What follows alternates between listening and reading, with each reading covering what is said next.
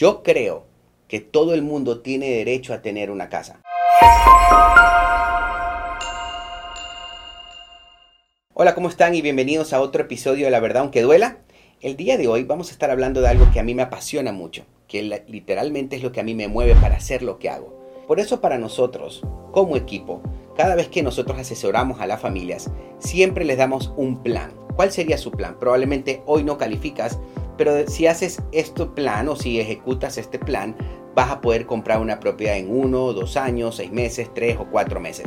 Porque creo yo que todo el mundo tiene derecho a tener una propiedad. Incluso hay personas que dicen yo quiero ahorrar para poderla comprar en efectivo porque no veo la posibilidad de que yo pueda adquirir un crédito. Todo el mundo puede. Yo siempre cuento una historia. Hace unos años atrás estaba trabajando con una familia, era una mamá, con su hija. La hija tenía alrededor de 20 años, ¿ok? Y su mamá pues eh, debe haber tenido arriba de los 40 años. Estaban los dos, las dos sentadas al frente de mi oficina y cuando ella me saca los impuestos y veo que un año había reportado 7 mil dólares y en el siguiente año había reportado 6 mil, apenas yo veo esos impuestos me doy cuenta que no nos va a alcanzar para que pueda mostrar la habilidad de repagar un préstamo. Entonces ella trabajaba por su propia cuenta y, limpiaba casas. Resulta que cuando le digo, mire señora, en este caso hoy no podemos precalificarla para comprar una casa, pero este sería el plan. Y cuando estaba empezando a decirle el plan, la señora se enojó mucho y le dio un codazo a su hija y le dijo, vistes, de verdad nosotros no tenemos derecho a tener una casa, así es que vamos a seguir rentando y, y de verdad pues este sueño de tener una casa tenemos que olvidarnos de él. La verdad que a mí en ese momento se me partió el alma de ver cómo una señora le estaba ya diciendo a, su hija con una temprana edad de que ese sueño nunca iba a ser posible. Y la verdad que no era posible, era porque ella no estaba haciendo lo correcto, no tenía una guía de qué es lo que tenía que reportar o cómo tenía que hacer sus impuestos para poder comprar una casa. Inmediatamente lo que yo hice fue eh, agarré sus impuestos, empecé a ver qué era lo que estaba, cuáles eran los errores que estaba cometiendo y le pregunté que cómo era posible que ella podía vivir en un año con 6 mil, 7 mil dólares de impuestos. Resulta que como muchos nos sentamos al frente del preparador de impuestos y le decimos que no queremos pagar impuestos, que hagan lo que tengan que hacer, pero simplemente reporte lo mínimo para que ya sea nos devuelvan dinero, ¿ok? O no tengamos que pagar nada.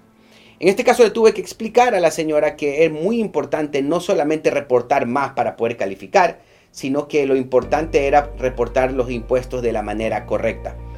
Hicimos un plan por dos años, ¿ok? Y le enseñé a su hija también de que tenía que reportar sus ingresos de la manera correcta.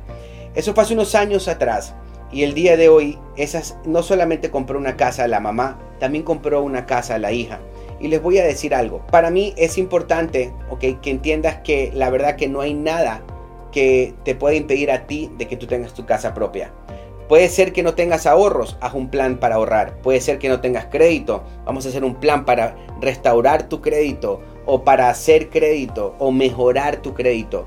No tienes el ingreso necesario, hay varias opciones que tienes. Incluso hay personas que creen que porque tienen más de 65 años o 70 años ya no van a poder comprar una casa porque ¿cómo les van a hacer un préstamo para 30 años?